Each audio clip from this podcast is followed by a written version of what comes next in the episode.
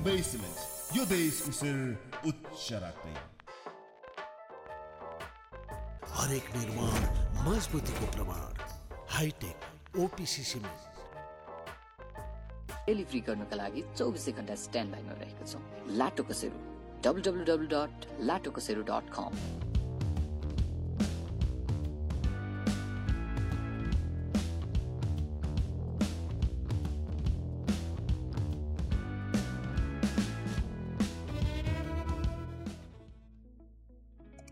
रेडियोको टाइममा बुवा भक्तराज आचार्यको सङ्गीतसँग हामी हुर्क्यौँ। बुवा भक्तराज आचार्यज्यूको दोस्ती मेरो बुवा क्षेत्रप्रताप अधिकारी ज्यूसँग पनि निकै नजिकको दोस्ती। उहाँहरू भक्तराज बुवाको छोराहरू Satyaraj Acharya Swarupraj Acharya. Brilliant in their own pers perspective उनीहरूको पनि मसँगको दोस्ती एउटा अजिबको मिठासको छ क्या। अनि it's been a long time क्या होइन? नोकझोक रमाइलोको साथसाथै एकदम सिरियस गहन कुराहरूमा पनि हामी साझेदारी भएका छौँ। In view finders presence doers goes outers I have invited these Acharya brothers to my show Ambe cement हाम्रो डेभलपमेन्ट पार्टनर अम्बे सिमेन्टको स्लोगन जस्तै देशको शिर उच्च राख्दै। In their own field in their respective field of music and art these Acharya brothers Swaroop Raj Acharya Satyaraj Acharya they've set an example how it should be done भनेर with respect गजब रमाइलो गफ गफ हुनेछ है तर पहिला चिया परेको ओ चिया है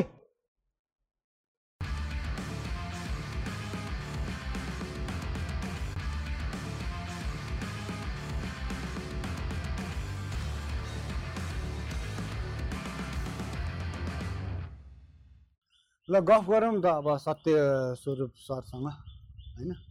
सर सर। पहिल्यै सर। अहिले त।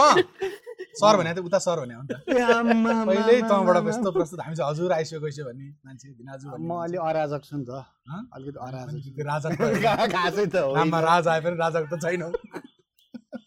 नाम मात्रै हो। नाम नाम मात्रै। के अरे तिम्रो घुँडा कहाँ कुन चाहिँ फुस्क्यो अरे? मेरो राइट। राइट फुस्क्यो है। एसिएलटी अङ्ग्रेजी नभन न क्या म अलिक कमजोर छु क्या अङ्ग्रेजीमा। एसिएलले अब क सी भने ग होला होइन। क भने त बी भइगयो एल अब त्यो तिमीले मात्रै बुझ्छौ। तिमीहरू यो यता सातोबाट एरिया खेल्थ्यो। फुटबल? अँ। यिनीहरू त यसले त फुट फुटसल खेलेर फुटसल खेलेर? फुटसलमै भाग्दै भाग्छ। त्यो मैले त्यो चाहिँ उजुकको कुरा गरे क्या त्यति बेला त्यति बेला त के के भयो? पेस्तोल ग्राउन्ड भन्ने थियो। पिस्तोल। नामै पेस्तोल पिस्तोल? आकारको ग्राउन्ड नामै पेस्तोल राखेको बल यसरी लानुपर्ने अनि एकतिर हान्यो भने अन्दाज एउटा हान्यो ठोकेर कहाँ पुग्ने पुग्ने? नि। त्यहाँ फेरि हामीले मात्रै जित्थ्यौँ क्या। त्यो त्यो के भन्छ एङ्गल हुन्छ नि त्यो थाहा हुन्थ्यो यताबाट हाल्यो नि यहाँ जित्छ भनेर। जहिले कप हाम्रै घरमा अनि एउटा एउटा आउँथेन ट्रिगर हुन्छ नि ट्रिगर त्यो दबाउने ठाउँमा चाहिँ त्यसको मालिक नै आउँथ्यो एउटा। बुढी बुढी। मऱ्यो काट्यो गाड्यो माऱ्यो हामीले फुटबल खेलेर आउँथ्यो। बलले त उसको खेती न- नष्ट गर्यो नि त। खतमै हुन्छ बल गयो अब बुढी मान्छे त्यहाँ बसेर हेर्ने नि। अनि हामीले त्यो बल लिँदाखेरि अब त हामी त फास्ट हुन्थ्यौँ। चाहिँ हामीलाई दौडिनु खोज्दा नभेट्ने त्यो बिचरा आमाले। त्यहाँबाट सराप यस्तो खाइदियो मऱ्यो काट्यो गाड्यो माऱ्यो त्योहरू हुन्थ्यो। रतन सुवेदी दाई थाहा छ। दाई त नेपालको फर्स्ट ऱ्यापर रे नि त दाई त होइन? के खाने भए खाऊ माया। बत्ती बालेर। बत्ती बालेर बत्ती बालेर होइन? खानु भए पैसा छैन जाऊ बत्ती बालेर। ऱ्याप फर्स्ट ऱ्यापर होइन दाई। अनि रतन दाई घर अलिकति उता हाम्रो बिचमा ग्राउन्ड रतन दाई हाम्रो बिचमा पुरानो मान्छे घरको पछाडि गएको होइन? खेल्यो ठ्याक्कै तिम्रो सिजन बल जाने। उनीहरू हैरान कहिले झाल फुट्दैछ कहिले के होइन? एक दिन रतन दाईको बुवाले बल ट्याक्क पक्रिनु भयो होइन? बल्ल बल्ल त सुको सुको मिलाएर त बल किनिन्छ एउटा होइन? राखेर बुढाले खुकुरी ल्याए ट्याङ्ग कौसीमा राखेन तिमीहरूको बल अब सिद्धियो भनेर यसरी खुकुरी ड्याङ्गेर बल एउटा फेरि। त्यो पनि किन्ने हुन्थ्यो नि थाहा छ? त्यो टुन्टीले लाग्यो भने गयो, गयो, गयो। राम्दाखेरि गर्भवती क्या हामी एउटा च्यातिनी नि त होइन? च्यातिने। त्यहाँ- अन्त लगन खेलको त्यो जुत्ता सिलाउनेहरू खोज्दै हिँड्यो क्या। औ, अनि एउटा म त चोर्न हिँड्थ्यो। के चोर्ने भगटे? बाहिरको छाला। ए छाला चोर्ने त्यो त पाइन्थ्यो सस्तोमा छाला पाइरहन्थ्यो नि। घर घरमा दिनभरि हेर्दै जायो। मिकासा सिकासा बल त्यो उ त्यो बल के? के भलिबल। भलिबललाई सुधै काटेर हामीले। छाला भए त पुग्यो छाला भए पुगिहाल्यो। छाला त धेरै टिक्छ त्यो नम्बर हुन्छ पाँच नम्बरको दुई नम्बरको तिन नम्बरको भन्ने हुन्छ नि त पाँच नम्बरको। पाँचको ट्युब किने? दुर्गामान दाइका गएर दिनभरि छाला चोर्नलाई कमान्डो ट्रेनिङ। त्यो एउटा छाला चोर्नलाई रेडी घिच्दै घिच्रेर क्या। क्रल गर्दै पुरा आर्मी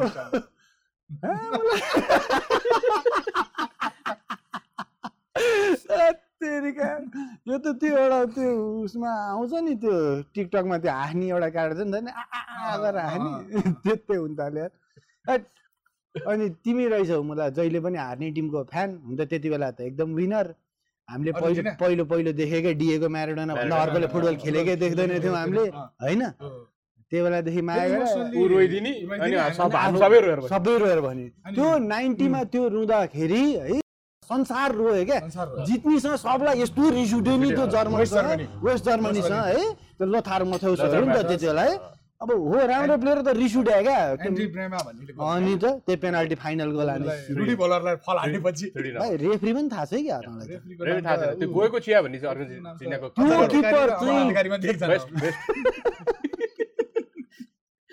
गएको चिया भन्ने चाहिँ बाह्र नम्बर है। बाह्र नम्बर गएको चिया। त्यो पनि खास त सब्स्टिट्युट किपर थियो नि त त्यति बेला हो। होइन? अनि त्यो अर्को है? एक थियो।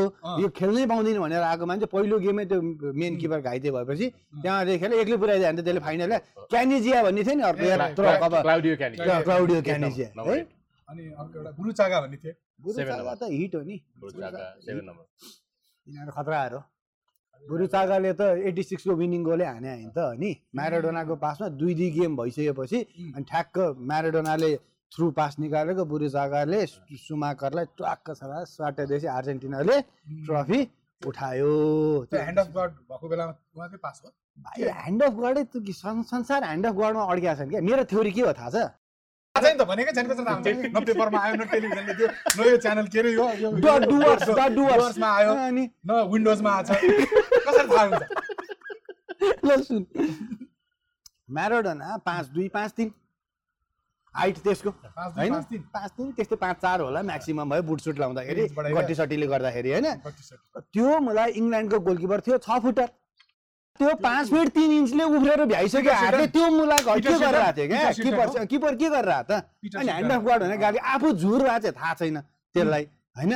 छ फुटर किपरलाई आफू भएको चाहिँ थाहा छैन। अनि ह्यान्ड ह्यान्डले छोयो भने कराइराख्ने त्यो म्याराडोना अब smart enough you have to be smart enough त्यो। पाँच तिनको उफ्रिएर दिइसक्यो। छ फुटे यहाँ गरेर हेरेर हुन्छ। मलाई आफू झुर खाने अरूलाई कम्प्लेन गर्ने।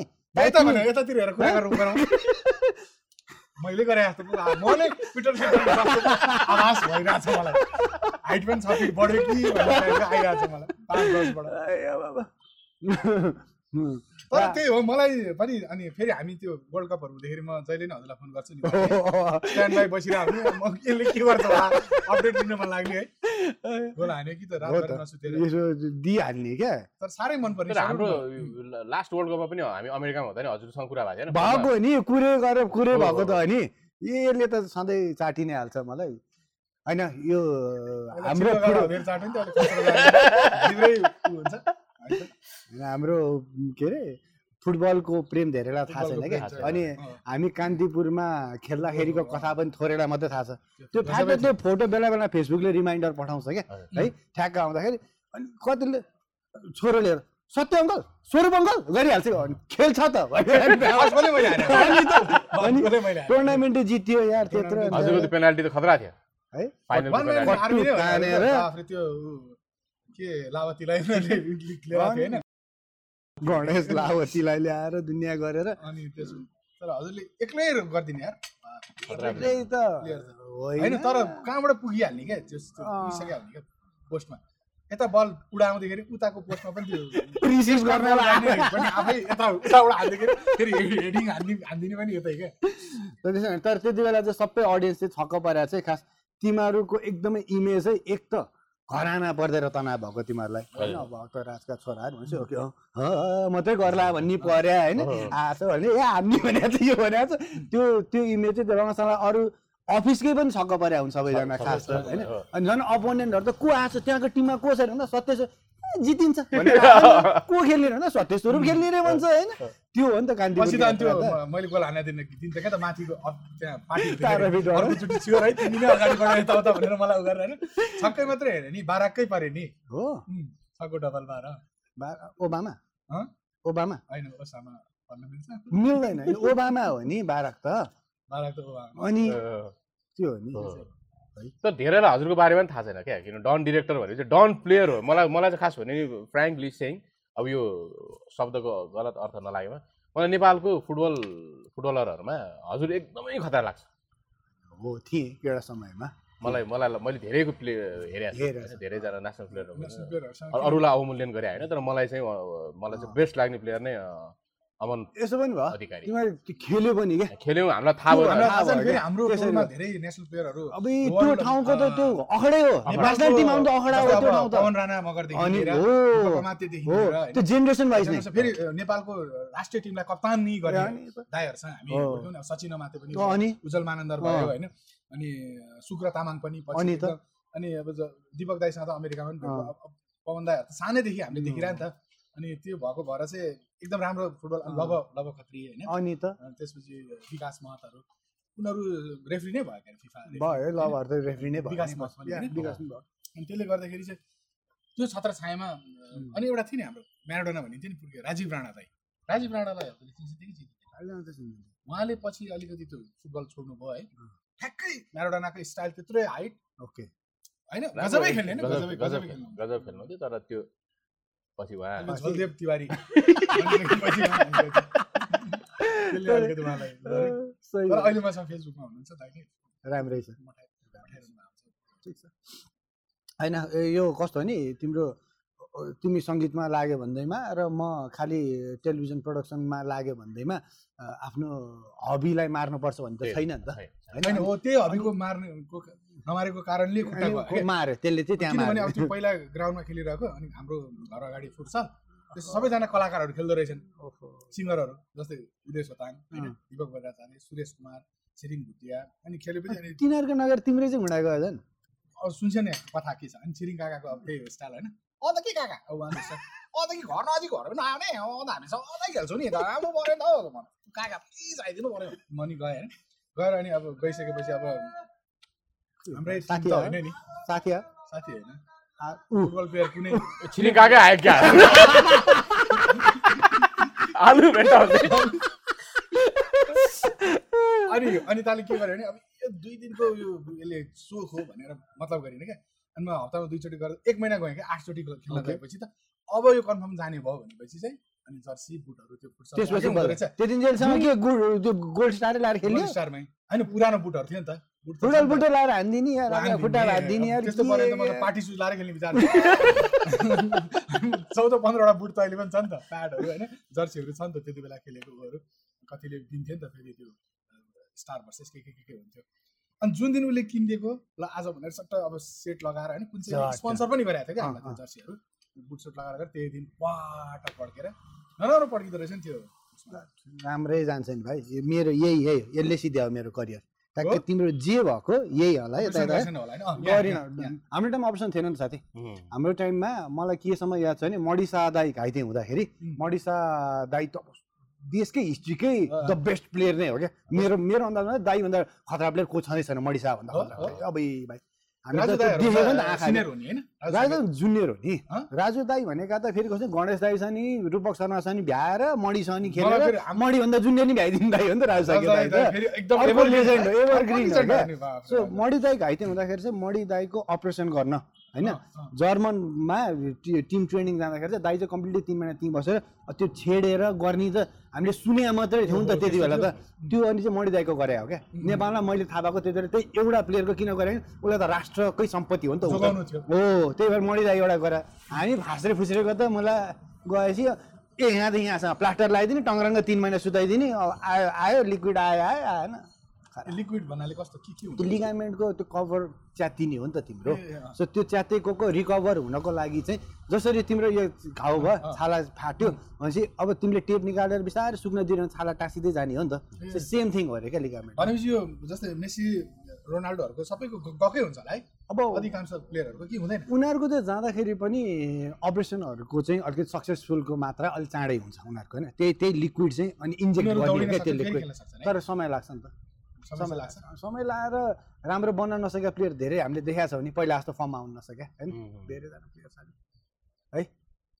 फुटबल धेरै भयो अर्जेन्टिनाले वर्ल्ड कप जितेन सबभन्दा रिस कुरा त्यही हो। तिमीहरू दुईजना अर्जेन्टिना अर्जेन्टिना भन्छ भन्थ्यो अब मेनै मान्छे गयो। अनि मान्छे नि गइदियो के के भयो भयो यहाँ अर्जेन्टिना जित्ला जस्तो छैन नरिसा आफ्नो सानो टिम छ एउटा आफ्नो चाहिँ डेनमार्क भन्ने।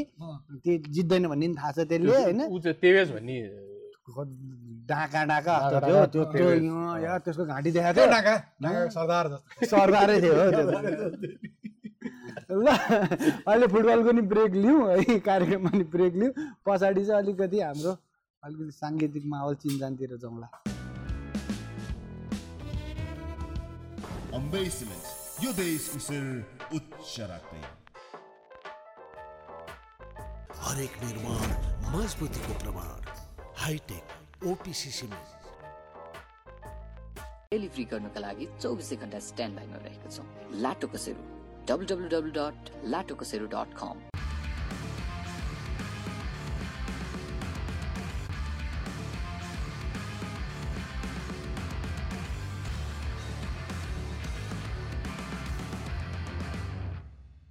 के अरे अब यहाँ सबै फेरि फिल्म र सिनेमा जगत र गायन जगतका भिडियो खिच्दा खिच्दा माहिरहरू छन्। यहाँ जर्क हुन्छ अरे अहिले कफी र चिया खाँदै थियो। त्यो अहिले छैन होइन? त्यो चाहिँ सिद्धिएर पठाएको हो। प्रडक्सन टिमले अब एउटा कपभन्दा खुवाउँदैन। सो यो पानी खानी गफ गर्ने अब है। पानी पनि त महँगै होला। छैन अब यो यो यो फेरि हाम्रो यो फुड पार्टनर हुनुहुन्छ लाटो कोसेरो डट कम हाम्रो यो कार्यक्रमको फुड पार्टनर केही जस्तो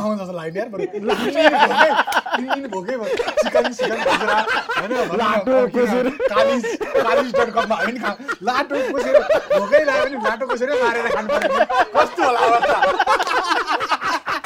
हाँस डट त्यही नै खाउँ भने जस्तो लाग्थ्यो नि? लाग्थ्यो नि। यहीँ नजिक हाँसको छोइला। भन्दाखेरि होइन आहा माइला दाईको अनुहार। लाटो कोसेरो खाने चाहिँ के कोसेरो मात्रै हो लाटो भइन्छ चाहिँ आफू कोसेरो।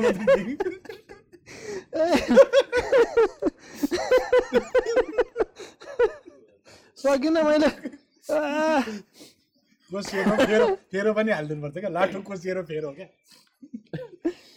ओ, पानी खाऊ तिमी। के अरे? हाम्रो दोस्ती क्या। अब हामी त सेकेन्ड जेनेरेसन दोस्ती हो नि त। होइन अब बाउ बाउदेखिकोदेखिका लिएर नाता गोतादेखिका लिएर हाम्रो आफ्नो पर्सनल दोस्तीकादेखि लिएर होइन अब भक्तराज आचार्य क्षेत्रप्रताप अधिकारीका उनीहरूका आफ्ना समयको आफ्नो हामी त्यसरी हुर्क्यौँ। यतापट्टि तिमीहरू टोटल्ली सङ्गीतमा गयो म आफ्नो मिडिया क्षेत्र फुटबल क्षेत्र यतातिरहरू गएँ। तर त्यो माहौल हाम्रो सधैँ छ नि त्यो त्यो सम्झिँदाखेरि पनि वर्षौँसम्मको लागि मेमोरेबल हुने क्या तिमीहरू बुवा कहाँ गीत लिन गएको समय होइन? अनि त्यति बेला तिम्रो बुवाहरूको कुराहरू बुवाले गरेका कुराहरू अनि तिमीहरूको सत्यस्वरूप सोको लागि सुटिङको लागि त्यहाँ गएको। त्यो आँगनमा त्यही चौरीमा बसेर मुढामा बसेर चाहिँ बुवासँग गीत लिएर त्यो गीत पढेको। त्यो सबै एकदम त्यो बुवासँग कनेक्टेड मेमोरी पनि कति क्या तिमीहरूसँग छ कि? त्यो चाहिँ एकदम सम्झना मिठो लाग्ने कहिले नमर्ने मेमोरी रहेछ क्या है?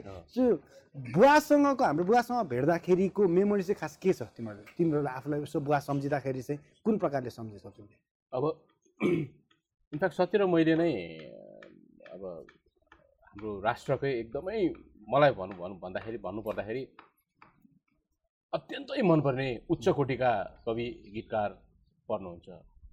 क्षेत्रप्रताप अधिकारी क्षेत्रप्रताप बुवा। उहाँसँग हामीले धेरै समय बितायौँ। होइन हजुरलाई थाहा नै छ।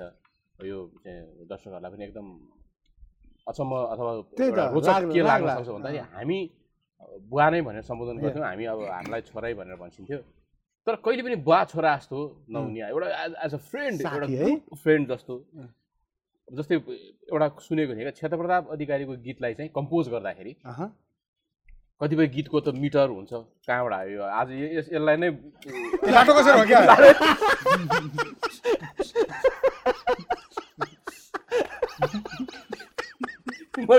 के भन्दै थिएँ लाटो कोसेरो पनि रहेछ जीवित नल्याउने केटा मृत। कस्तो मुड कहाँ भइरहेको के भन्ने भन्छ नि गीतमा त मिटर हुन्छ प्राय धेरैजना होइन वरिष्ठ कल कवि. राइटरहरूको पनि गीतको क- कहिले काहीँ चाहिँ शब्द काहीँ बढी हुने काहीँ कम हुने. चलाउनु। पर्छ क्या इनफ्याक्ट तर क्षेत्र प्रताप बुवाको एउटा वान एन्ड ओन्ली हामीले काम गरेको गीतकार कवि जसको स्थायी कम्पोज गर्यो। ओके। अन्तरा फाइनल भएपछि सेकेन्ड अन्तरा सिधै स्टुडियोमा गएर सर्रै गाइदियो हुन्छ। क्या। क्षेत्र प्रताप बुवाले भने मलाई एउटा कुरा याद आउँछ। बुवा हजुरको त यस्तो मिटरमा हुन्छ भनेर। हुनुपर्छ गीत भने मिटरमै हुनुपर्छ नि बाबु। एउटा चाहिँ एक लाइन मिटरमा अर्को लाइन सेन्टिमिटरमा अनि त्यो चिज अनि हामीले धेरै चिजहरू सिक्यौँ अनि नेपाली परिवेश नेपाली माटोलाई सहज तरिकाले गीतमा मजाले चाहिँ नि घुलमेल पनि गराइदिने। समर खेल्न शत्रु छैन भन्ने जस्ता?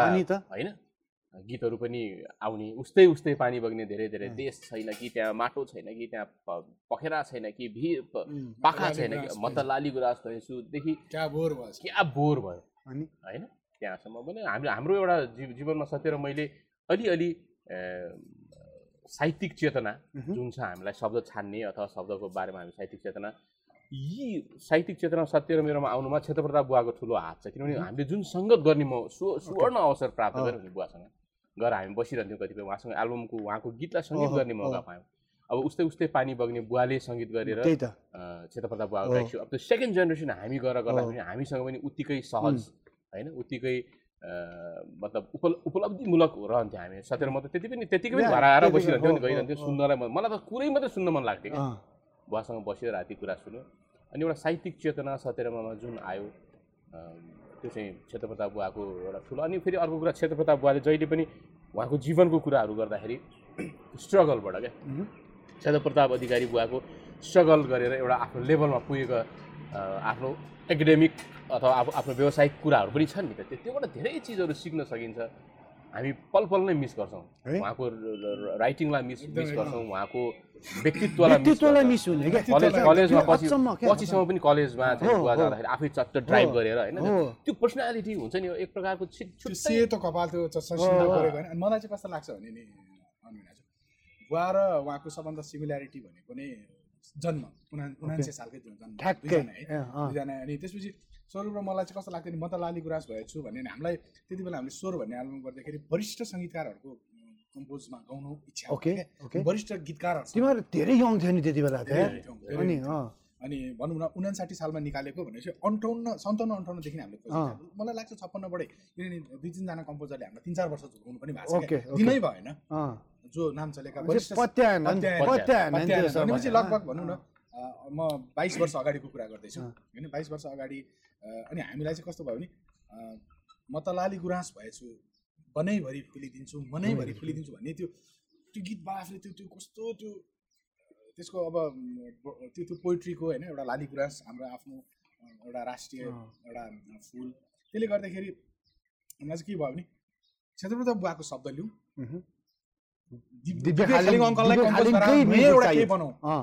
म त लाली गुराँस भयो भने जसरी नारायण गोपाल अङ्कलको हो। त्रिवेणी काम भयो नि. दिव्य खालिङ अङ्कल नारायण गोपाल अङ्कल र क्षेत्रप्रताप भएको भयो।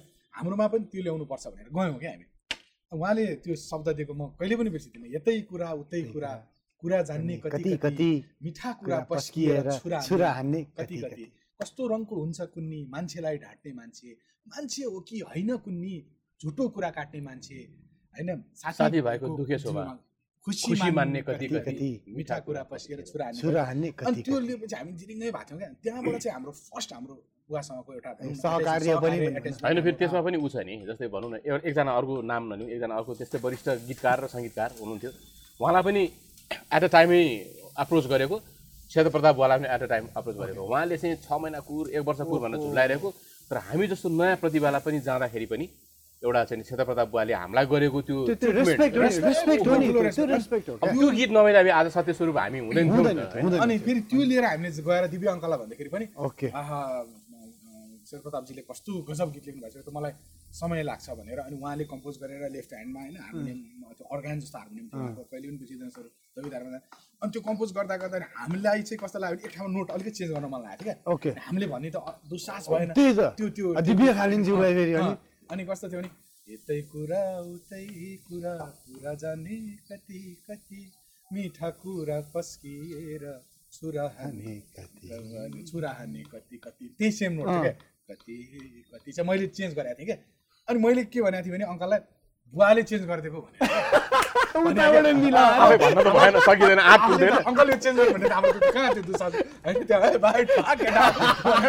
भने गीतै सहित लगाएर दियो बुवाले भनेको चाहिँ त्यो गर्नलाई दिव्य अङ्कललाई कति दिन लाग्यो? भक्तले यहाँ भने गमा भने म सामा थिएँ कमा थिएँ भने त्यो नोट कस्तो कस्तो चिज क्या त्यो। त्यतिकै त्यो कालजयी गीतहरू बनाएर हुन्छ क्या त्यति बेला। एक हप्ता लाउनु भयो क्या उहाँले त्यो एउटा नोट चेन्ज गर्न। अनि पछि मैले भनेकै ऊ आफै नोट कन्भिन्स हुनु पर्यो नि त्यहाँनिर। भने त छ। होइन? अर्का खम्बा हुन् फेरि। लजिक छ। अनि सेम नोट रिपिट भइरहेको अनि? छ त्यहाँ अलिकति चेन्ज गरिदिँदाखेरि। त्यसपछि अनि त्यो गीत रेकर्डिङ भयो। अनि दिव्य अङ्कललाई पनि मैले सम्झना चाहेँ त्यो बेला। अनि उहाँ त्यति बेला नै अपडेट के आफै एरेन्जमेन्ट गर्ने होइन? क्युवाई थ्री हन्ड्रेड कि सेभेन हन्ड्रेड चलाउनु 700 सेभेन हन्ड्रेड लेफ्टी यस्तो गरेर एरेन्जमेन्ट सबै गर्नुभएको थियो। अनि ठ्याक्क मलाई लाग्छ क्षेत्र प्रताप बुवा र दिव्य अङ्कलको अन्तिम गीतै मैले नै नै त्यसपछि केही समयपछि उहाँले हामीलाई छोडेर जानुभयो। त्यसपछि हामीले फेरि फणिन्द्र राईलाई एरेन्जमेन्ट गरायौँ। अनि क्षेत्रप्रताप बुवासँगको मलाई अर्को एउटा एकदमै गजब लाग्ने एउटा खतरा कुरा जुन हामीले जहिले पनि भनिरहन्छौँ क्या कुनै पनि गीत मैले एउटा गायकलाई दिएँ सङ्गीतकारलाई दिएँ त्यो गीत मैले सोचे अनुरूप भएन। ओके। एक शब्दमा भन्नुपर्दा त्यो गीतको हत्या भयो। Okay okay. कम्पोजिसन वाइज पनि हत्या भयो। र स्पेसली त्यसभन्दा लास्टमा त उहाँले लेखेको गीतलाई कुनै सङ्गीतकारले सङ्गीत गरेपछि एट अ टाइम भाषा र भाका त गायकले हो, होइन? दुइटा एउटा बन्द कोठामा बसेको गीतकारको शब्द र बन्द कोठामा बसेको सङ्गीतकारको शब्द दुईजनाको भाषा र भाका। गायकले प्रस्तुत गर्नु पर्यो हो। सपोज गायकले ध्वस्त पार्यो। त्यो गीत मारिदियो। एकदमै झुर बन्यो गीत भने। उहाँले के भन्छन् भने त्यो गीत म फिर्ता लिएर अर्कोलाई दिन्छु। तिमी भनेको मेरो छोरी हो जड्या ज्वाइँ पऱ्यो भने त छोरी नयाँ राम्रो ज्वाइँलाई दिनु परेन बाबु भन्छन् क्या। यो चाहिँ मलाई अहिले पनि झिरिङ्ग भयो क्या मलाई। अनि? त्यो भनेको मेरो छोरी हो। हो अँ। अनि नराम्रो गीत सङ्गीतकार नराम्रो पर्नु गायक नराम्रो अनि? जड्या ज्वाइँ पऱ्यो अरे क्या। त्यो भनेको चाहिँ छोडपत्र गराएर राम्रो गएसँग बिहा गरिदिनु पर्ने लजिक होइन। एकदम यो कुरा त? अनि? त्यो त म त छोडोपत्र गराउँछु। मेरो छोरी मलाई माया हुँदैन बाबु। अब त्यसले त मेरो जीवन बर्बाद भयो नि मेरो छोरीको। जड्या ज्वाइँ परेपछि बाह्र मासे ज्वाइँ पर्ला जड्या ज्वाइँ पर्ला त्यसलाई त म लिएर आएर अर्को राम्रो एउटा संस्कारी ज्वाइँ जो जुवा तास खेलेर जाँड रक्सी खाँदैन त्यसलाई बिहा। गराइदिनु मेरो कर्तव्य होइन र बाबु? एकदम कस्तो गजब लाग्यो। अनि अर्को एउटा क्षेत्रप्रताप बाले भनेको कुरा पनि याद आउँछ। नारायण गोपाल अङ्कलसँगको किस्सा। एउटा गीत रहेछ कुन चाहिँ गीत रहेछ त्यो? त्यो मलाई याद पनि थियो त्यो गीत। खैर मलाई ठ्याक्क अहिले आएन। अनि त्यो गीत चाहिँ के अरे क्षेत्रप्रताप बाले नारायण गोपाल अङ्कललाई दिस्या रहेछ कि। अनि पछि के के के के भएर को आएर अ, द्वारिकालाल जोशी कि सत्यनारायण राज भण्डारी घरमा आएको बेला के एउटा अनि क्षेत्रप्रतापजी म यो लान्छु है मलाई त मन पऱ्यो भने। बुवा बुवाले पनि दिएको भन्ने बिर्सिएछ अनि उहाँले लिएर गएर रेकर्ड भएछ क्या। ला। अब नारायण गोपालसँग छ त्यो नारायण गोपालले लिएर गएको छ। डायरी चातेर लगाएको। म त डायरी नै चातेर। होइन पछि कसलाई दिने कसलाई यो चाहिँ नारायणले लाग्यो नि त झ्यार झ्यार च्यातेर मन परेको गीत। मन परेको गीत डायरी च्यातेर होइन मन परेन भने फेरि अगाडि नै नसुना। डायरी च्यात्ने र अगाडि च्यात्ने दुइटा चिज। होइन? अनि त्यसो लिएर गइसकेपछि पछि नारायण गोपालले रेडियोमा सुन्नु भएछ क्या। रेकर्ड भएर आएको। यो त मैले मसँग छ। मसँग गाउँछु भनेर राखेको थिएँ। होइन? अनि त्यसपछि टक्क अनि के अरे मलाई छोडी मेरो छाया कतै झरेछ त्यो पनि त हो। नि। अनि त्यसपछि एक दिन टक्क भेट भएछ क्या कुनै समारोहमा। अनि अलि उता उता गोपाल त्यति बोल्न। अब इग्नोर चुरोट तान्दै हुनुहुन्थ्यो अरे अनि यता कता अगाडि अनि नारायण चाहिँ के भयो? कसो म अलिकति उ भयो जस्तो लागेन। अनि के अरे भन् त त अब यस्तो अन्तिम चाहिँ। छ। नारायण गोपाल अङ्कलले गाली गरे क्या रिस पो क्या। तपाईँको लेखन क्षमता सकियो क्या हो अँ। किन र एउटै गीत त दुई तिनजनालाई दिनु। तिनजनालाई बाँड्नु हुँदो रहेछ नि अधिकारी चाहिँ तपाईँको सक्यो खुराक सक्यो दिमाग सक्यो। लेख्ने लेख्ने क्षमता ह्रास भयो भने अरे किन भनेर एउटै गीत चार ए- यसको दृष्टान्त चाहिँ के भने अनि क्षेत्र क्षेत्रप्रताप बुवाले के भन्छ भने त्यही भएर मैले जसको लागि लेख्छु त्यो त्यसकै लागि मात्रै रहन्छ अरे क्या। आई मिन राम्रो गीत त जसको पनि आँखा लाग्छ नि त। भनौँ न नारायण गोपाल अङ्कलले पनि त्यो- त्यसमा आँखा लाउनु भयो बुवाले एकदम बुवाले सक्छ। देखाएको बुवाले गर्छन् त्यो। राम्रो गीतमा त त्यो हुन्छ। तर अब क्षेत्रप्रताप बुवाले चाहिँ के भन्छ भने एउटा गीत चाहिँ कुनै गीत राम्रो आयो र मैले साइन यसलाई गरेर दिन्छु भने साइन गरेर टक्क पछि पछि यसको लागि यसको लागि भनेर मैले देखाइदिने फाइनल बुवाको अनि मलाई अनि त्यो हजुरको घरमा बस्दाखेरि चाहिँ त्यो बुवासँग बस्दाखेरि एउटा एकदम किस्सा उहाँ चाहिँ बेलुका एक क्वार्टर जस्तो अनि उहाँको सूर्य लाइट थियो क्या ओके। ब्रान्ड क्या मलाई अझै याद छ नि टक्क अनि उ गरिरहने अनि त्यसपछि मैले चाहिँ नि म चाहिँ एकदम त्यो क्युरियोसिटी मेरो त एकदम धेरै सोधिरहने बानी थियो नि त। उम्, बुवा यो किन चुरोट चाहिँ किनभने यो मेरो साथी हो। यो एकदम यसले मलाई कहिले पनि साथ छोड्दैन। भनेर अनि टक्क लेख्ने क्या सट्ट लेख्दै अनि अड्किन साथै चट्टै एउटा चुरोट सर्काउने सर अड्कन साथ त्यो दुई तिन लाइन सरर जाने क्या त्यो सरको एक तान्न साथै त्यो रिदम है त्यो है। रिदम। यसले यसले मेरो जति पनि क्रिएसन भएका भएको छ यसले मलाई सहयोग अनि यसले कसरी गर्छ भने खोइ थाहा छैन यसले द्वार खोलिदिन्छ। के ब्लक भइरहेको हुन्छ? यो सरर म कस्ट हान्छु त्यो त्यो द्वार खोल्छ अनि मेरो त्यो कलम यसरी चल्छ। नभन्दै हो क्या त्यो? सोच्ने क्या? अड्किरहने चट्ट सल्काउने अनि नभए कुनै चाहिँ त्यो एस्ट्रेमै सकिसक्यो हुन्थ्यो क्या। फेरि अर्को सल्काउने त्यो लाइट खाने। अनि त्यो एकदमै त्यो यादहरू अनि सँगै त्यो हामी भनौँ न यसले अनि त्यो सायद- त्यो। गीतकार कवि होला जसले चाहिँ गाम बेसी होइन डाँडा पखेरा नेपालको जति पनि भित्री हाम्रो मतलब, भनौँ न गाउँले जनजीवनहरू छन् नि भित्री कुरामा भोगेरै लेखेको। अरूले चाहिँ सु- सुनेर या होला भन्ने हिसाबले लेख्ने भने उहाँ त जन्मे हुर्के त्यही भयो त्यही माटो भयो नि त त्यही रोदी त्यही सोरठी त्यहीँबाट ल्याएको हो नि त बुवाले त। त्यो कारणले चाहिँ अरिजिनालिटी आउने त्यो कि त्यो पनि अनि जस्तो भने शान्ति भन्दा पर पर अर्को भेट्नुपर्ने बुद्ध छैन भन्ने लाइन त। त्यो त त्यसै त्यो भयो अनि जिन्दगीमा धेरै कुरा गर्न बाँकी छ सबैभन्दा ठुलो कुरा मर्न बाँकी छ। त्यो अहिले पनि भनौँ न त्यो गुजबम्स आउँछ कि अनि मैले अस्ति हजुरले एउटा त्यो सारङ्गीसँग त्यो।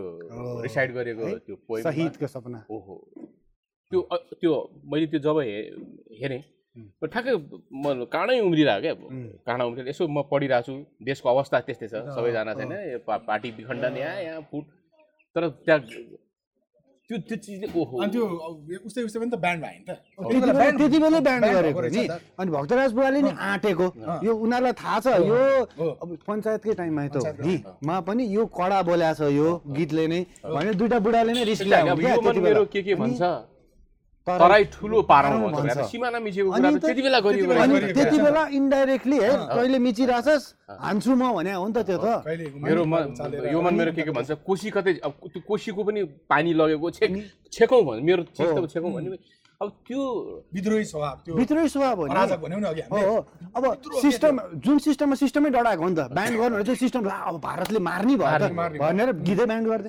अनि त्यसो अब यस्ता कवि यस्ता हिमालको कुरा छ त्यहाँ यो- चाइनासँगको कुरा छ। अनि दुवैसँग दुइटा- टक्कर छ दुइटा दुवैसँग टक्कर छ दुइटा- त्यहाँ। इन्डिया पनि छ? ऊ, चाइना दुइटै छ। चाइना पनि छ। अब अहिले पो हामीले यसरी स्पष्ट रूपमा बोल्न सक्ने भयो त तर त्यति बेला पनि त्यो सिम्बोलको हिसाबमा बुझिन्छ क्या फेरि। बुझिन्छ त्यहाँ विद्रोह पनि छ। त्यहाँ स- साहित्य पनि छ त्यहाँ चाहिँ लय पनि छ। अब यो त्यहाँ चाहिँ यस्तो पनि रहेछ। यी आर्टमा लागेकाहरू नि होइन? अब हाम्रो बुवा चाहिँ बिकज पछि मन्त्री पनि भयो पञ्चायत कालमा भनेको हिसाबले चाहिँ यो पञ्चे हो कि भन्ने चलन शिक्षा मन्त्री भएपछि त्यो भन्ने चलन त आयो। तर त्यो जुन चाहिँ विद्रोह स्वभाव स्वभाव छ नि. सधैँ देशको लागि सोच्ने उसलाई को सिस्टम आओस् जाओस् मतलब छैन क्या? राजाभन्दा ठुलो उसको लागि देश अनि तिमीहरूको बयान त्यही हाम्रो मलाई तर हामीलाई यो जस्तै त्यो क्षेत्रप्रभाव बारे त्यो साझा प्रकाशनको जिएम हुँदाखेरि। के अरे भनौँ न यो ट्रली बस हो। पनि ट्रली बस चाहिँ अर्को सिस्टम हो। साझा बस थियो त्यति। सादा बस साझा बस। सादा बस एकदम साना साधारण कर्मचारी भनेर काम गर्छ अब कन्डक्टर नि? Bus conductor. मैले अघि भने लजाउने नै होइन क्या त्यो क्या। कन्डक्टरबाट काम गरेको मान्छे चाहिँ त्यो प्रगति गर्दै गर्दै गर्दै गर्दै गर्दै साझाको अध्यक्ष भएको। अध्यक्ष भएर अनि? पछि शिक्षा मन्त्रीसम्म हुन सक्ने भनेपछि त्यो म सोधिरहन्थेँ बुवालाई क्या क्षेत्रबाट बुवा सुनाइसु नि यो मलाई सुन्न मन लाग्थ्यो। अनि त्यो एकदमै प्रेरणादायी एकदमै त्यो मतलब हुन्छ नि आहा हुन्छ नि कति कहिलेकाहीँ फ्रस्ट्रेसन हुन्छ नि तर बुवाको कुरा सुनेपछि चाहिँ ओहो होइन यार। इन्सपायर इन्सपिरेसन चाहिँ एउटा। मोटिभेसन दिन लिन मिल्ने टाइपको त्यो त्यस्ता धेरै यादहरू छन् क्षेत्रप्रताप बुवासँग सतेर मेरो। समयको खोला जिन्दगी यहाँसम्म बगाइरहेछु। अब कस्तो होला जिन्दगी? होइन अब त्यो त्यो बुवाले त्यो टर्म्सहरू जुन छ नि कति अनि अस्ति कुन्ती दिदीले कुरा गर्दैन त्यो बचाउनु हुन्थ्यो बुवाले भन्नु मलाई एउटा याद आयो क्या हुन त यो कुरा भन्नु हुन्छ हुँदैन होइन। त्यति बेला भर्खर दिदीको मलाई लाग्छ बच्चा बच्चाको त्यो मतलब त्यो मिसक्यारेज भएको भएको थियो। लाग्छ मलाई त्यति बेला। त्यो कुरा सुनाइसकेपछि त्यो हिसाबमा लेखेको बुवाले एउटा गीत। त्यसलाई सुरेश कुमार दाइले कम मलाई त्यो तिनै कम्पोज गर्नु तिनै ट्युन पनि याद छ मलाई कम्पोज धेरै ताराहरू थिए। एउटा तारा खस्यो। त्यही एउटा तारासित मेरो सारा खस्यो। आहा। अब यो अब यो भनौँ न सुन्दा पनि कुरा गर्दा पनि आङ हुन्छ। भनौँ न सत्य र ममा मलाई एउटा अलि थोरै थोरै भए पनि सत्य र ममा जुन चाहिँ काव्यिक चेतनाको विकास। भयो त्योमा क्षेत्रप्रताप बुवाको सङ्गत गर्ने हामीले ठुलो सुअवसर प्राप्त गऱ्यौँ फुल त्यस्तै लबर होइन? त्यो एउटा लेभलको साहित्यकार त्यो अग्रजको सेतो कपाल फुलेको सँग सबभन्दा बढी समय बिताएको त क्षेत्रप्रताप बुवा नै हो नि हो, हो। होइन?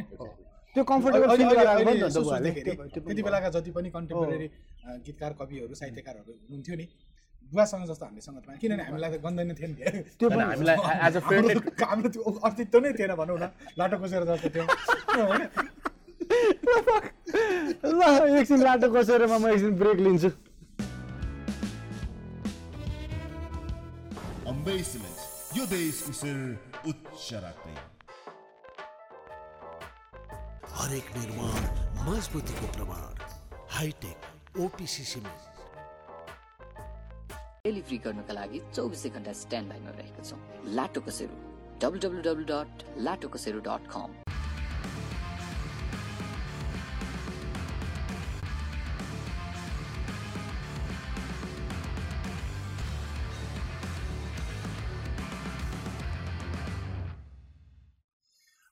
सत्यस्वरूपको म्युजिकल पाटो होइन? म्युजिकल पाटो तिमीहरूको त्यो फर्स्ट फर्स्ट त्यो एल्बम मलाई एकचोटि केसम्म याद छ तिमीहरूले निकालेपछि होइन? आई थिङ्क मुनलाइन रेकर्ड्स हो जस्तो लाग्छ क्या। भिनाजु यार एक लाखभन्दा बेसीमा हाम्रो बिक्री भयो भनेर तिमीहरू आएको थियो क्या। होइन? बाफ्रे त्यो समयमा त्यति पैसा आउनु भनेको त रेकर्ड ब्रेकिङ थियो नि त त्यो त। कसैले त्यो पप आर्ट निमाहरू हिट भइरहेको एकदम होइन? अनि त्यो चाहिँ गयो यार। त्यो जमानादेखिको हो नि त तिमीहरू त। तिमीहरू त बाउको ग्रामाफोनदेखिका हुर्केर अहिले यहाँ टेपलेस दुनियाँ के के भएर रेकर्ड पनि के केमा ड्याडको सम्म जमाना सिद्धे भइसक्यो नि त। त्यो जर्नी बिताएका मान्छे हो क्या तिमीहरूले। त्यो त्यो युगदेखि यो युगसम्मको क्या। सो अबको सिस्टम र तिमीहरू त कतिजना देखिरहेछौ त सिङ्गर्सहरू यो कसरी रेकर्ड हुन्छ नि हामीलाई थाहा छ। कति कुरा त के खोलाउनु एक शब्द रेकर्ड गर्यो त्यही हान्दा हान्दा होइन? पछिल्लो अन्तराल कपी, त्यही। अनि त्यो समय देख्दाखेरि। चाहिँ बुवा अझै हुनुहुन्छ त्यो इक्जाम्पल अझै बाउको छ। कहिले काहीँ चाहिँ दिक्क दिक्क लाग्दैन यो सिचुएसन यस्तो देखेर। अलिअलि मरे मरे जस्तो लाग्दैन म्युजिकलाई मारे है भने जस्तो फिल हुन्छ हुँदैन। हुन्छ किन है? नहुनु किनभने सङ्गीत भनेको यति सजिलो र सस्तो हुनुपर्ने विधा होइन क्या। ओके ओके त्यसमा सर्टेन एउटा नर्म्स किनभने मैले प्लेन उडाउनको लागि। मैले पाइलट ट्रेनिङ गर्न पर्यो नि। गर्नै पर्यो गर्नै पर्यो। अथवा एसएलसी दिनलाई म कक्षा दससम्म त पढ्न पर्यो पर्यो एकदम कक्षा दुई पनि। पढाएको छैन एसएलसी पास त गर्न सक्दिनँ मैले। अथवा प्लेन मैले। उडाएँ भने दुर्घटना हुन सक्छ। भने जस्तै सङ्गीतको पनि बेसिक नर्म्सहरू छन् त्यसका लेखनका. सङ्गीतका पक्ष। अब आजभोलि चाहिँ सबभन्दा इजी विषय नै के त? गाउने। ओके। लेख्ने। कम्पोज गर्ने। म्युजिक भिडियो बनाउने। यस है अब सबभन्दा। अब त्यो भएर कति सस्तो भएको यो भन्ने जस्तो लाग्छ मलाई किनभने अब हामी अहिले पनि रियाज गर्छौँ। अहिले पनि हामी घुँडा अहँ। कतिपय मेरो एउटा भाइले त भन्छ दाइ के बिहान यसो प्र्याक्टिस गरेर बसिरहेको र म? बिहान के रियाज गर्नै पर्दैन आज पनि के रियाज गरेर बसिरह भन्छ तर त्यस्तो होइन हामीले हामीले चाहिँ त्यो अवस्था पनि देख्यौँ। हामीले क्षेत्रप्रताप बुवाहरूसँग पनि काम गर्ने मौका पायौँ। अहिले हामी आएर एकदमै यङ्गर जेनेरेसनसँग पनि काम गरिरहेछौँ। त्यस हिसाबमा एउटा भनौँ न प्र्याक्टिस गर्नुपर्छ। अब प्रविधिकै भरमा मात्रै आएर गाइदिन भएन। भएन। मैले अस्ति एउटा स्टाटस पनि ल्याएको थिएँ। आजभोलि गायकले भन्दा रेकर्डिस्टले रियाज गर्छ क्या। सुर मिलाउने रियाज। गायकले गाएर जान्छ। उसले पाँच घन्टा लाएर सुर म्यानुअली ट्युन गर्छ। अनि पछि त्यो गायकले आएर ए अलिक भने जस्तै भएन यार भन्छ फेरि त्यो गायकले। उल्टो होइन त्यो गायक हिट हुन्छ फेरि भोलि। भाइरल भएर हिट हुन्छ। भाइरल हुन्छ। भाइरल हिट होइन भाइरल हुन्छ होइन भाइरल हुन्छ। अनि उसको इन्टरभ्यू हेर्नुपर्छ। अनि सङ्गीतको सङ्गीत नसिकिकन आउने नै होइन। यो त रियाज गर्नुपर्छ भने उसले दिइरहेको त्यो भएर छन् सर्टन मान्छेहरू नेपाली सङ्गीतलाई बचाउन खोज्ने अथवा राम्रो अहिले पनि त्यही आफ्नो नित्यकर्ममा बस्नेहरू छन्। तर फ्रेङ्कली सेङ भिनाजु फ्रस्ट्रेसन चाहिँ हुन्छ। है? फ्रस्ट्रेसन चाहिँ हुन्छ। के आयो यार यो भन्यो भने अब जस्तै हामी म कुनै स्टुडियोमा गएँ भने मास्क लाएर बसिरहेको हुन्छु मेरो रेकर्डिङ भन्दा अगाडि अब अहिलेको कोही भाइरल भाइ बहिनीहरूको रेकर्डिङ भइरहेको हुन्छ। अनि मैले त्यहाँ स्टुडियोमा गाएको उनीहरूको च चुरीफुरी चर्तीकला देख्छु क्या।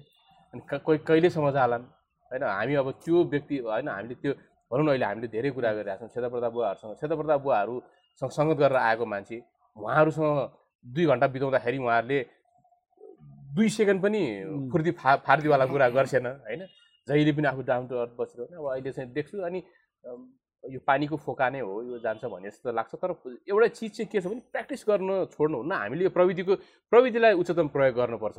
होइन हो नै। जस्तो तिमीले भने जस्तो मेसीको र रोनाल्डोको हामी फ्री किकमा गोल हान्यो अरे भनेर दङ।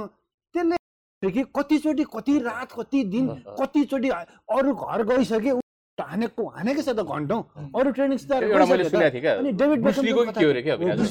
एउटा एउटा एउटा किक चाहिँ ब्रुसली त्यो मान्छेसँग डराउनु ब्रुसलीले भनेको। त्यो मान्छेसँग डराउनु मलाई डर लाग्छ। मलाई डर लाग्छ। मलाई त्यो मान्छेसँग डर लाग्दैन। जसले जसले हजार हजारवटा किक। हान्न आउँछ क्या। मलाई त्योसँग डर लाग्छ जसले एउटा किक हजारचोटि प्र्याक्टिस गरेको छ ब्रुसलीले भने क्या मलाई त्यस्तो व्यक्तिसँग डर लाग्छ जसले एउटा किक हजार हजारचोटि प्र्याक्टिस गरेको छ भने जस्तो। पर्फेक्सनमा। हजारवटा किक मतलब। अब भोटिनु अब त्यही हजुरले भने जस्तो त्यो फ्री किक भनौँ न भनौँ न। अँ, रोबर्टो कार्लोसले फ्री किक हान्यो अब त्यो आमा, कार्लोसले त्यो कति प्र्याक्टिस होला त्यसमा होइन? अब बेकामै भनौँ।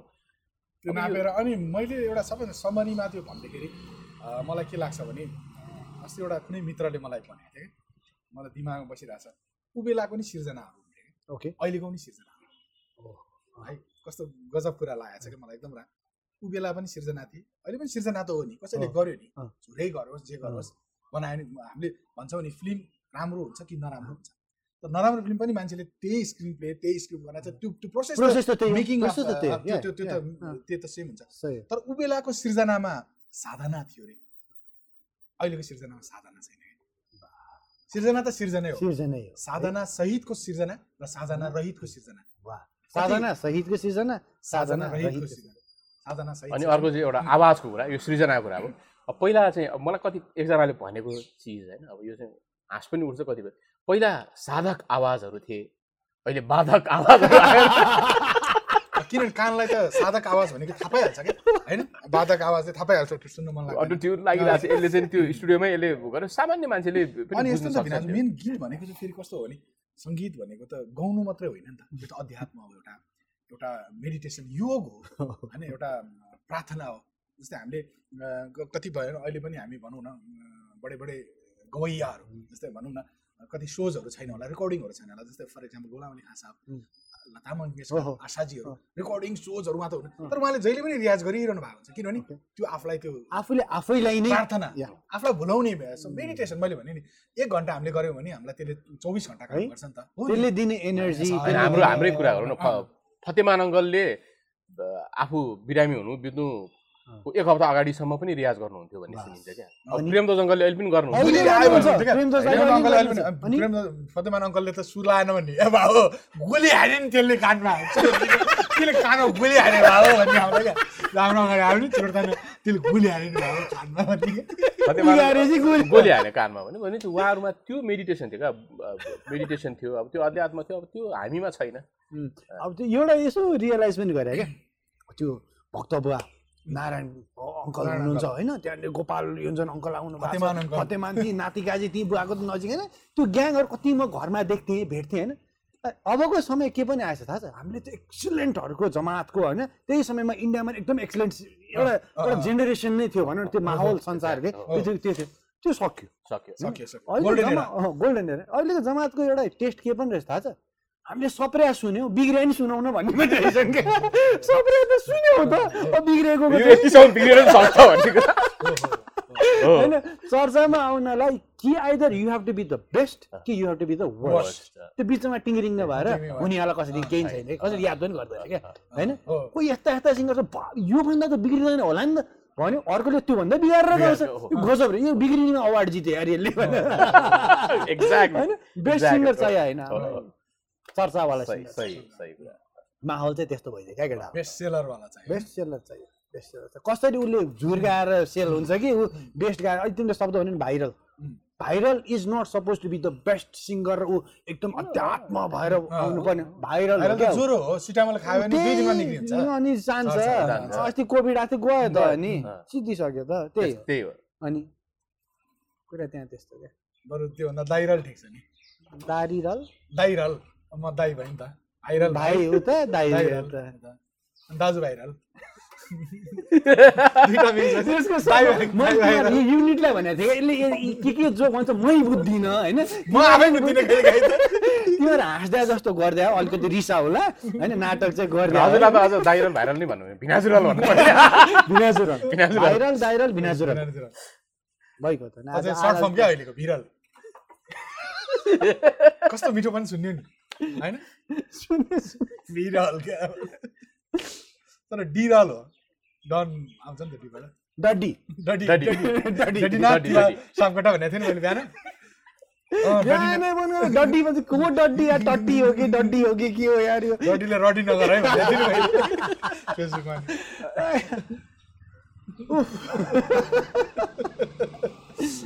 ल यार ल अहिले ब्रेक लिउँ। अम्बे सिमेन्ट यो देशको शिर उच्च राख्दै हरेक निर्माण मजबुतीको प्रमाण। हाइटेक ओपिसी सिमेन्ट डेलिभरी गर्नुका लागि चौबिसै घन्टा स्ट्यान्ड बाईमा रहेका छौँ। Lato Kasero W W W dot Lato Kasero dot com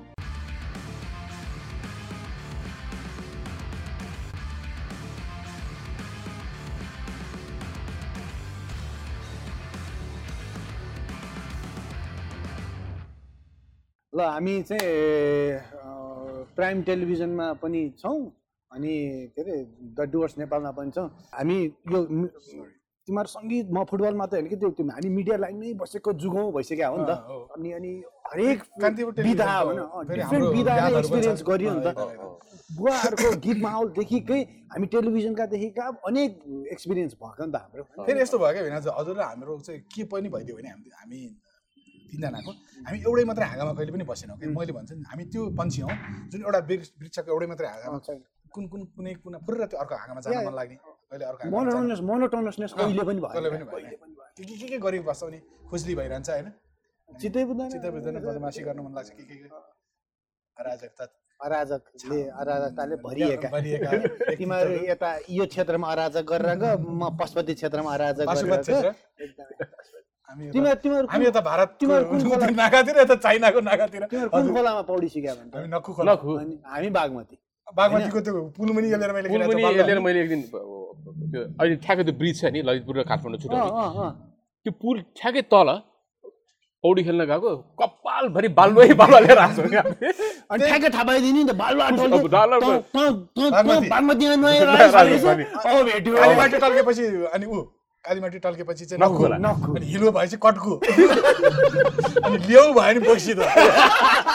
यो बोक्सी त हरि यो ल्याउै सही त के? यस्तो पिटाइ खाने कि अनि तर त्यो चाहिँ घाट घाटका पानी भन्थ्यो नि। अनि अहिले त अहिले त अब छोरछोरीले देख्न त देख्छ नि त खोला। अनि त अब झन् बागमती यहाँ नुहायो भन्यो भने त यो अहिलेसम्म नि गनाउँछ मेरो बाउ भने। हो, हुन्छ नि त यहाँ बा यहाँ सिक्या भन्दै भने त बर्बाद छ नि सिचुएसन त। यार देखाउनै मन लाग्दैन नि त्यो। हामीले पौडी सिकुन्जेल चाहिँ खोलै थियो अरे है? खोलै। थियो। खोलै थियो। बाल्ल भएर के चाहिँ फरक पर्छ? हाम गर्दैन खोला होइन खोइ ला। छैन त। ला भने त यत्रो छ क्या पहिला खोज्यो अनि बल्ल भेटेर अनि रियलाइज क्या ला। यार हाम्रो टाइममा टुकुचामा बाढी आउँथ्यो यार। घर बगाउँथ्यो टुकुचाले हो, अनि त्यो समय थियो। अहिले खसी बजार छ। खुसी। केही पनि हुँदैन। खसी पनि बगाउँदैन खसीको भुतलाई नि बगाउँदैन त्यो फाल्या हुन्छ नि खसीको। जिउँदो खसीको भने होइन मैले। जिउँदो खसी बगाउन त खसी सहित बगाउनु पर्यो। मारेर फाल्या हुन्छ नि त्यो। त्यो पनि बग्दैन फाल्या जस्तो। पनि बगाउँदैन त्यति पनि साहस छैन क्या त्यसमा। सिक्यो ल यार के अरे हाम्रो यहाँ गिफ्ट पार्टनरहरू छ क्या? सानोतिनो गिफ्ट छ एकदम लास्ट त आउँदैन नि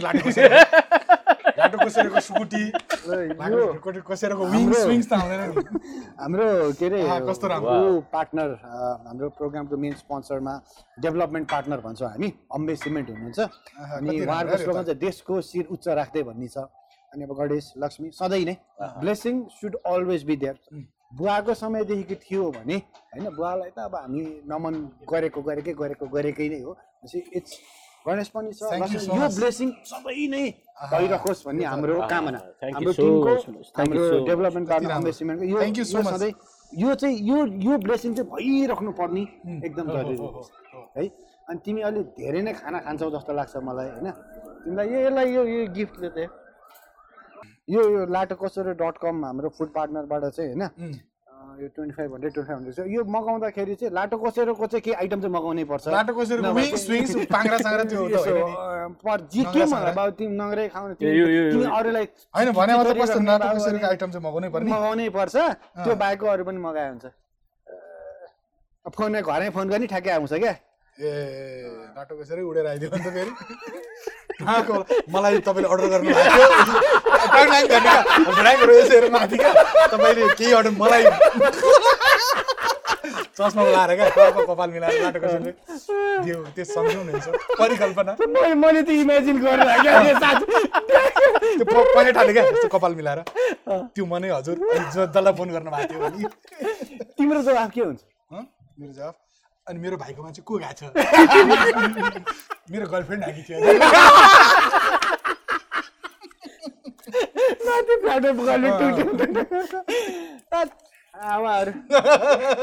कहाँ फ्याल्न लाग्यो? लु यो फ्याल्छस् भाँच्छस् न अहिले। गोली गट्टा त छैन नि यसमा। यसमा के छ?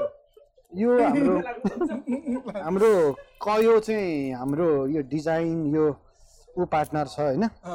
Gift partner. यो चाहिँ अब मैले अ, अब ए पालै पालो पहिला सत्यकोबाट गरौँ। मैले तिम्रो बारे मैले- दाइगामै आउने हो नि त अँ, पहिला लाटो दाइगा। बसेर। मैले के सोध्छु तिम्रो बारे? मैले यत्रो वर्षदेखि तिमीसँग सङ्गत गरेँ होइन? सो मैले सोच्ने चाहिँ को सोचेको थोरै शब्द चाहिँ केही कोरेको छु यहाँ होइन? तिम्रो बारेको पहिला है?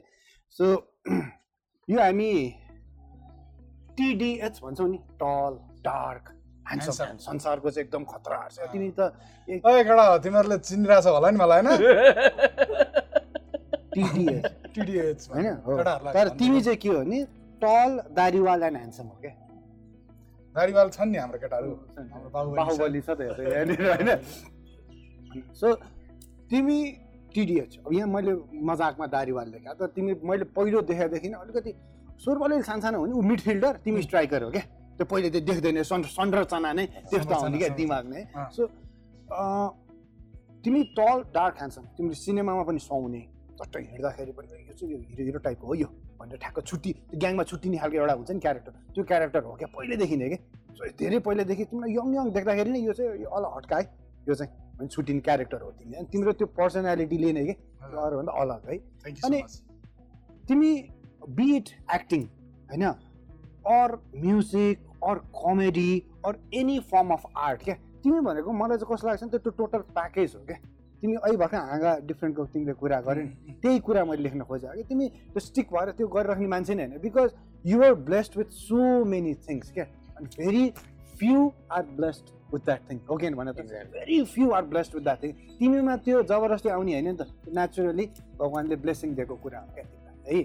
अनि you possess a charming personality त्यसलाई फेरि कसैले रिस उठ्दो पाना छन् नि फेरि हाम्रा त अलिकति प्रस्तुति त प्रस्तुति फेरि यसलाई पिटाउँ कि क्या हो भन्ने टाइपको प्रस्तुति हुन्छ नि त फेरि होइन? तिम्रोमा चाहिँ त्यो मिठास छ क्या? त्यो सधैँ सुनु सुनु बस्नु बस्नु सत्य भनेपछि अनि वरिपरि हामी सबैजना बसौँ है? यसलाई सुनौँ है? भन्ने यु puller. त्यो छ क्या तिमीमा? पहिलेदेखि है? अनि अब यो के तिमीले पढ्यौ कि क्या हो यो? छैन।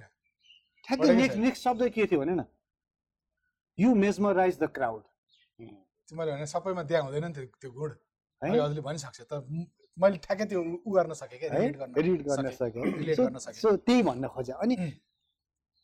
हामी सधैँ भन्छौँ नि एउटा एकदमै सधैँ छ मास्टर अफ नन भन्छ त्यो होइन यो मास्टर अफ अल हो क्या you are the master of all very rare हो क्या त्यो एकदम रियर हो क्या यो यो यो यो घटना हुने चाहिँ यो चाहिँ this is my feelings towards you है This thank you is so much thank you so much भिनाज मैले भने नि यो अ, अघि पनि हामीले कुरा गऱ्यौँ यो अन्तर्वार्ता नै होइन। होइन होइन। अन्तर्वार्ताको। क्याटेगोरीमै राखेको छैन। यो एकदमै नर्मल टक हाम- हामीमा के दोस्ती थियो? हामीको हाम्रो। आफ्नो पहिचान के हो? कसोको क- धेरैलाई थाहा पनि छैन। बस मैले भने नि हामीले मुख छाडेनौँ। त्यति मात्रै मात्रै हो। त्यति मात्रै हो होइन? बाहेकका बाहेकका तर जुन मनमा नै हाम्रो- त छाडेको हाम्रो दोस्ती छ र मलाई एकछिन त म ऊ पनि भएँ क्या कस्तो कस्तो फिल भएर आयो एउटा हुन्छ नि एउटा हजुर बुझिन्छ त्यो कुरा एउटा आर्टिस्टलाई कहिलेकाहीँ त्यो हामीलाई त्यो हरेक ठाउँमा पैसा. हरेक ठाउँमा त्यो मान सम्मानले मात्रै यिनीहरू हुन्छन् भन्ने हुन्छ नि। सानो एउटा शब्दले पनि छुन्छ क्या त्यो मनमा कहिलेकाहीँ चस्स भ- भएको थियो क्या मलाई हजुरको एउटा म यो हक गर्न चाहन्छु please thank you so much you much. So much you always welcome ए हाम्रो स्वरूप भाइको ले बाबु। यो तिमीहरू दुईजनाको बारे मैले सोच्दा सोच्दा अब लेख्न त पर्यो।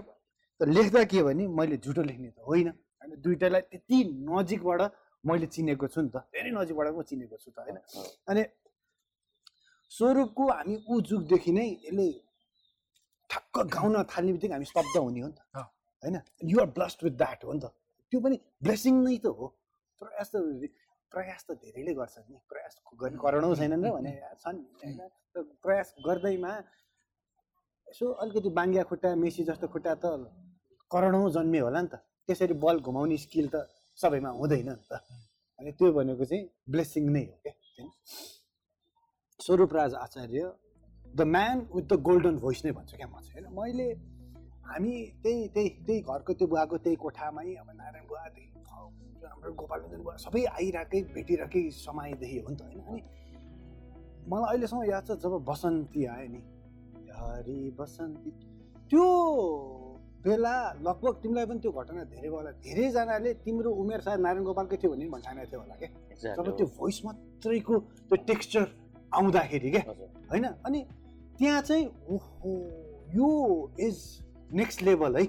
दिस इज यो कहिले काहीँ मात्रै घट्छ है। यो घटना भन्ने मलाई त्यो गानाबाट चाहिँ मलाई फर्स्ट स्ट्राइक भएको हो क्या? अरू सबै चिज थियो अरू कुनै एउटा क्लिक हुन्छ नि त। त्यहाँबाट चाहिँ दिस गाई यसमा चाहिँ छ यो केटामा छ र त्यति बेला तिम्रो उमेर सो सोध्यो भने र नपत्याउने हुन्थ्यो अवस्थै त्यस्तै नै थियो क्या? नहुने थियो कि अनि तिमीमा त्यो पोजेस त्यो उमेरमा त्यो कलाकार त्यो वजन वजन वजन त्यो चाहिँ त्यो द्याट वाज समथिङ मलाई एकदम पुल गरेको समय है? त्यो चाहिँ होइन?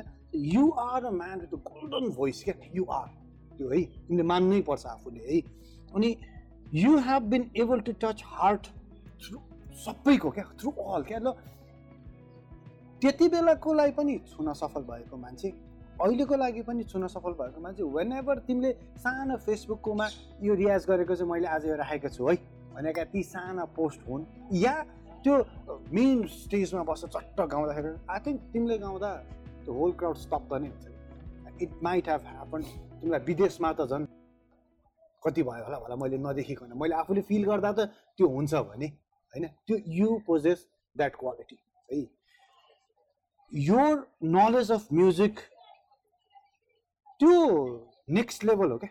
तिमीहरूको जुन त्यो यो अहिले हामी लड लाटो कसेरकै बारे डिस्कसन गरिरहेको थियौँ नि शब्द उच्चारणका कुरा र क्ल्यारिटीका कुराहरू।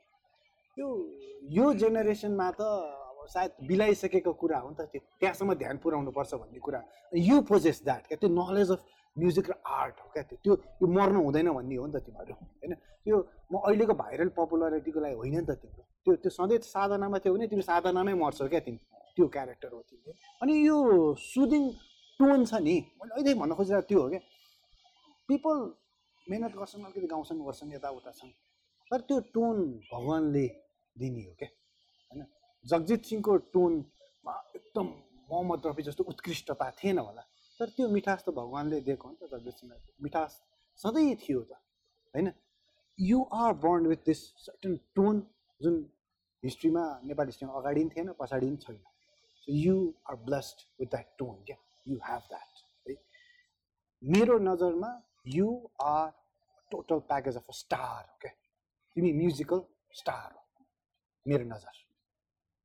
स्वरूप चाहिँ स्टार हो है this is for you brother thank you. So much यो आज हुन त धेरै हामीले जोक पनि गऱ्यौँ। पछि अब हुन्छ नि यो देशमा भएका धेरै सम्मान पुरस्कारहरू प्राप्त सतेर मैले छु। तर यो चिज आज हामी हाम्रो सोकेस अथवा घरका भित्तामा स्पेसल रूपमा हामी सजाएर राख्नेछौँ। डेफिनेटली यस्तो यो चिज जुन प्राप्त गऱ्यौँ। थ्याङ्क यू सो मच यो हामी एन्डिङमा लाइक यो प्रोग्राम म्याक्सिमम् अहिले त नेपाली युथ फ्रम नेपाल विदेशमै धेरै छौँ भनौँ न अझै हामीलाई हेर्नेहरू त होइन। किन अब त प्रविधिले गर्दाखेरि त यहाँ लाइभ हुँदाखेरि त्यहाँ लाइभै आउने हो नि त त्यसरी हेर्ने हो नि त होइन। यो टिमलाई आफूलाई टक्क क्यामेरा हेरेर अ, यो नयाँ नयाँ जेनेरेसनको सोचमा के हुनुपर्छ? होइन अनि लाइक अब देश हुनुपर्छ कि या करियर हुनुपर्छ कि या बाटो के हुनुपर्छ? के लाग्छ? के भन्नु मन लाग्छ तिमीलाई? अँ, मलाई के लाग्छ भने कुनै पनि चिजको परिवर्तनको सुरुवात आफैबाट. अँ, त्यसले गर्दाखेरि पहिला आफूमा त्यो चिज परिवर्तन हामी के सोच्छौँ भने जहिले पनि यो मान्छेले यस्तो बोल्दै हुन्थ्यो यार यो मान्छेले यस्तो गर्दै हुन्थ्यो यस्तो सोच्दै हुन्थ्यो भनेर हामी जे सोच्छौँ नि त्यो पहिला आफूमा अप्लाई गरौँ। क्या त्यो चिज चाहिँ ममा छ कि छैन? होइन? यसले यसले मैले. मैले मैले जसरी जान्छु कि यसले अलिक सबै भाषामा बोल्दै हुन्थ्यो अथवा यसले राम्रो व्यवहार गर्दै हुन्थ्यो राम्रो चिज केही गर्दै हुन्थ्यो यसरी नखाइदिए हुन्थ्यो भन्ने लाग्छ त्यो त्यो चिज चाहिँ ममा छ कि छैन पहिला? सबभन्दा पहिला आफूमा चाहिँ त्यो गर्छ जहिले पनि बुवाले जहिले पनि भनिन्छ होइन हामी जहिले पनि आफूको आफ्नो गुणहरू मात्रै देख्छौँ अवगुण देख्दैनौँ। अरूको गुणलाई देख्दैनौँ अवगुण मात्रै देख्छौँ. त्यो ह्युमन नेचर हो। त्यसले गर्दाखेरि पहिला आफूलाई उ गरौँ अनि त्यसपछि बिस्तारै आफूमा परिवर्तन आएपछि परिवारमा आउँछ। परिवारमा आएपछि डेफिनेटली त्यसले समाजमा प्रभाव पार्छ र राष्ट्रमा त्यसले अनि बल्ल मुलुक बन्छ। हामी मुलुक बनेन भन्छौँ देश बनेन भन्छौँ। पहिला हामीले आफूले आफूलाई नै सुधार्न जरुरी छ। यो हरेक कुरामा छ। यो सङ्गीतमा छ साहित्यमा छ खेलकुदमा छ राजनीतिमा छ सामाजिक कुनै पनि क्रियाकलापहरूमा छ। होइन यो राजनीति के अरे भनौँ न धार्मिक क्षेत्रहरूमा छ। त्यसले गर्दाखेरि जे पनि कसैलाई चित्त दुख्छ तँलाई मलाई कसैले एउटा कुरा भन्दाखेरि चित्त दुख्छ भने डेफिनेटली मैले भनेको कुराले अरू अर्कोको आँसु आउँछ। त्यो सोचौँ र आफ्नो भाइ बहिनीहरूले जति पनि आफ्नो कर्म क्षेत्रमा कसैले के रोजेको होला कसैले के रोजिरह होला तत्त चित्र चित्त भएर लागौँ र परिवर्तनको सुरुवात आफैबाट गरौँ भन्न चाहन्छु। स्वरूपको मेरो त्यही हो जेनरल सत्यले भनेको कुरा चाहिँ सबै फिल्डमा लागु भइहाल्छ। त्यसलाई ऐजन ऐजन भन्दा भयो। मैले चाहिँ अब आफू जुन फिल्डमा छु गीत सङ्गीत साहित्य आर्ट फिल्डमा भएको कारणले गर्दाखेरि स्पेसल्ली अझ गीत सङ्गीतको कुरा गर्दाखेरि नव प्रतिभा नव भाइ बहिनीहरूलाई भन्न के चाहन्छु भने प्रविधिको हामीले अघि धेरै कुरा गऱ्यौँ। प्रविधिले गीत सङ्गीत बन्न सक्छ गाइन सक सक सक्छौँ हामीले तर जीवन कहिले पनि गाउन सक्दैनौँ। प्रविधिले जीवन कहिले पनि गाउन सक्दैन। हामी गीतमा जीवन खोज्नु खोज्ने खोज्ने क्रममा रहेका कलाकारहरू हौँ। त्यो भएर हामीले जहिले पनि सत्येर मैले भन्छु हामी कहिले पनि गीत गाउने प्रयत्न गर्दैनौँ जीवन गाउने प्रयत्न गर्छौँ। प्रविधिले कहिले पनि जीवन गाउन सक्दैन। जीवन गाउने भनेको साधनाले नै हो। साधना गरेर प्रविधिलाई पनि प्रयोग गरेर डेफिनेटली प्रयोग गर्नुपर्छ। साधनालाई पनि एकदमै आत्मसात गरेर अगाडि आउनुभयो भने कुनै पनि कलाकारले कुनै पनि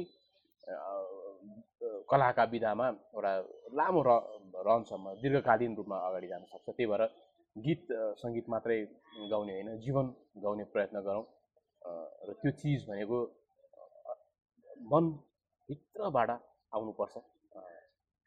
प्रविधिले त्यसलाई ल्याउन सक्दैन। त्यही भन्न चाहन्छु साधना साधना तपस्या त्याग। पूजा सङ्गीत हो। यसै यसलाई नै आत्मसात गरेर आउनु होला। त्यही हो अरू त? खासै त्यो सो कुनै पनि चिजलाई तिमीलाई के चिज गर्नु त्यसलाई लाइटली होइन कि? होइन?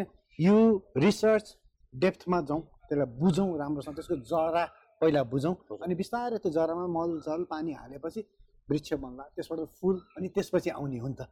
त्यो त्यो जरा नभइकन एकैचोटि फुल त बन्दैन त हुँदैन त होइन? सो यसो घरमा ल्याएर प पसलमा बिक्री भएको एउटा फुल छ तिमीले फुलदानीमा त्यो कलमी मात्रै काटेर चार दिनमा त फुल त फर्लाको ओइलिन्छ नि त। चार दिनसम्म त गजब हुन्छ नि त्यो देख्दाखेरि। हो। तर चौथो दिन पाँचौँ दिनमा त त्यो खक्राकै सकिन्छ। सकिन्छ। तर तिमीसँग त्यो जरा छ भने त त्यो फुल त यो सिजनको ठ्याक्क सकिन्छ। अर्को नयाँ पालुवा आएर अर्को सिजन आउँदा अझै मिठो भएर अझै दिन्छ। त्यसरी सोच होइन त? दामी मजा आज दामी मजा है? मैले भने नि यो जीवनको अन्तर्वार्तै होइन यो। यस्तो कुराकानी जसलाई खिचियो क्या हामी कुराकानी गर्छौँ भन्छौँ नि हामी. त्यही नै। क्याप्चर द मोमेन्ट त्यो नै भयो मैले चाहिँ त्यही भने हामीले कुरा गरिरहेको पाँचवटा क्यामेराले खिचियो त्यही सोचेँ क्या मैले यो वर्षौँपछि अरू कसैले हेऱ्यो भने पनि ओके हामीलाई मजा आउँछ सत्य स्वरूप अँ। र अमनको दोस्ती चाहिँ यो रहेछ है भनेर सधैँको लागि एउटा रेकर्डेड फाइल भनौँ न हाम्रो त्यो भइरहेको अमन चयन भयो अमन त अमन होइन, समन पनि होइन ल आजको लागि म कार्यक्रम यहीँ सकाउँछु। अ, अब अब कार्यक्रम प्राइम टिभीमा थोरै लागे पनि तपाईँले द डुवर्स नेपालमा चाहिँ लामो युट्युबमा मजाले हेर्न सक्नुहुनेछ होइन? हामी चाहिँ बिट मारौँ। Thank you so much thank you so much ए झन्डै खस्या क्या? गोलकिपर पनि हाम्रो? हामीले एन्डिङ गर्दाखेरि हामीले खास अमर भिनाजसँग हात मिलाउँदैनौँ। दर्शकहरूलाई त्यो पनि थाहा हुनु हामी चाहिँ ढोक्छौँ। किनभने जय होस् तपाईँको ल।